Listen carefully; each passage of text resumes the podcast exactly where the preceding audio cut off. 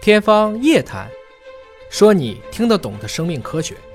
欢迎您关注今天的《天方夜谭》，我是向飞，为您请到的是华大基因的 CEO 尹烨老师。尹烨老师好。哎，向飞同学好。本节目在喜马拉雅独家播出。今天关注抗氧化，抗氧化这个概念啊，太神奇了。化妆品里面也有，保健品里边也有，吃的、抹的、用的都有。抗氧化到底是个什么东西呢？我相信最晚在高中化学就一定会学一个叫氧化还原反应。嗯，那大家都不喜欢被氧化，都喜欢被还原。嗯我们通常认为多吃还原剂，可能让人体会变得更好，清除自由基。所以氧化是个衰老过程吗？氧化是一种损伤过程，损就是伤被过程氧气夺取到了一个电子的过程。可是呢，在《细胞》杂志发表了一篇文章，说抗氧化保健品，我们以为对身体好吧，竟然可以促进肺癌的转移。嗯啊，当然它是对已经发生肺癌的患者来说。他说是可能可啊，能这是一个假说，但是可呢，因为你知道我们嗯经常说这些顶尖的期刊经常会互怼的，对嗯也可能过两天就没事儿了。但这一刻的确是给出了一个实证，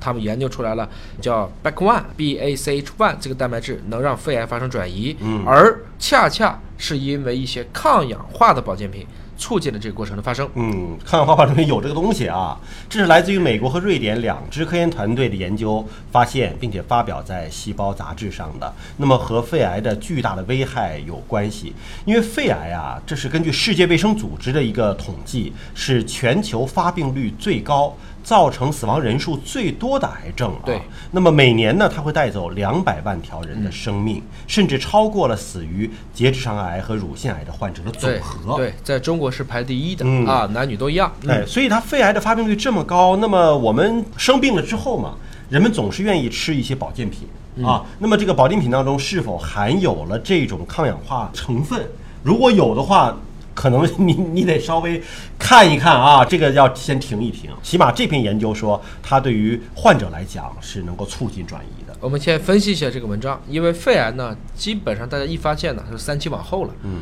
它只要不能在原位切除，啊，所以它可能就扩散，一扩散大家就没有办法了。嗯所以我为什么比较提倡于就是像类似于 LDCT 啊，嗯低剂量的螺旋 CT 应该被普及呢？实际上，如果我们在小结节的时候切一下，那这个时候它的好的速度比感冒都快。它切一个口儿，随治随走，也不用住院。这就是大家现在对于为什么美国的肺癌的早诊率其实大幅度提高了，是因为它把这个给做普及了。而中国都已经是真的是憋到了中晚期，都已经开始咳血了，都已经开始有剧烈的疼痛了，才考虑这个问题。其实对于中老年朋友来讲啊，如果说你此生还没做过这个低剂量的螺旋 CT，拍一个，呃啊应该去做一这下片子是应该拍的，应该做一下啊啊，尤其是对于中老年人来说。那么在其中呢，最近一个研究呢，大家就是因为晚期的肺癌不好治嘛，大家要讨论你怎么去看它的转移。那这里面呢，大家就对非小细胞肺癌当中的常见基因突变进行了分析，最后发现大约百分之三十的病例有一个是有这个 NRF2 到 E KEAP1 这个突变。那么这是一条通路啊，像连锁反应，一个是在上游，一个是在下游，它是一个一个往下走，最后发现，哎，这两个蛋白它是基因道蛋白，是非常有意思的，它们恰好作用在同一条的抗氧化通路上。就这两个蛋白质本身就能够抗氧化，哎，简单的说呢，这个 RF2 是细胞内抗氧化反应的一个主要开关，而后面说的那个 KAP1 是让 NRF2 发生降解的。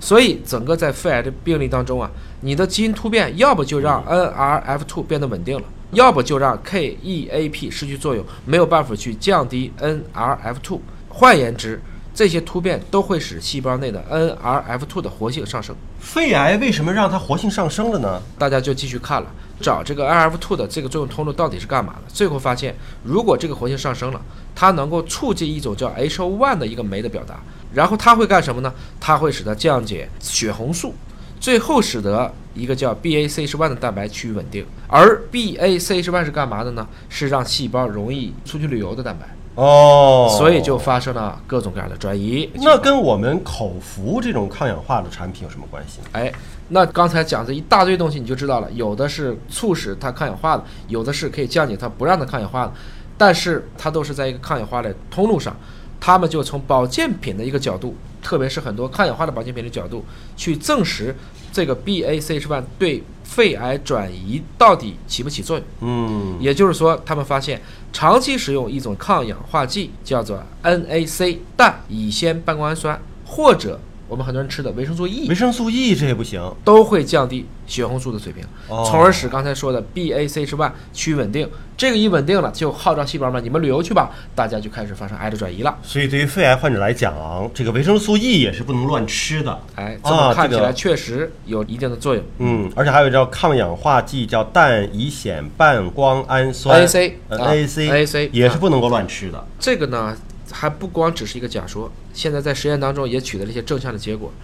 科学家发现啊，即使经过了抗氧化剂的处理，或者是 BACH1 蛋白得到了稳定，那有一种呢正在研发的药物叫 AZD 三九六五，看起来是个阿斯利康的药物，依旧可以去抑制癌细胞的转移。它是找到了抑制癌细胞转移的一种药物，但是它也找到了说你这种抗氧化剂还是会促进肺癌的转移。对，总体来讲呢，就是我们对癌症细胞转移这个过程可能会发现多个通路。至少这篇文章证明，如果已经有了这个转移的迹象，你再去吃 AC 或维生素 E，可能会雪上加霜。反正保健品还是不要乱吃哎啊！是的你吃之前问问医生。好，感谢您关注今天的节目，下期节目时间我们再会。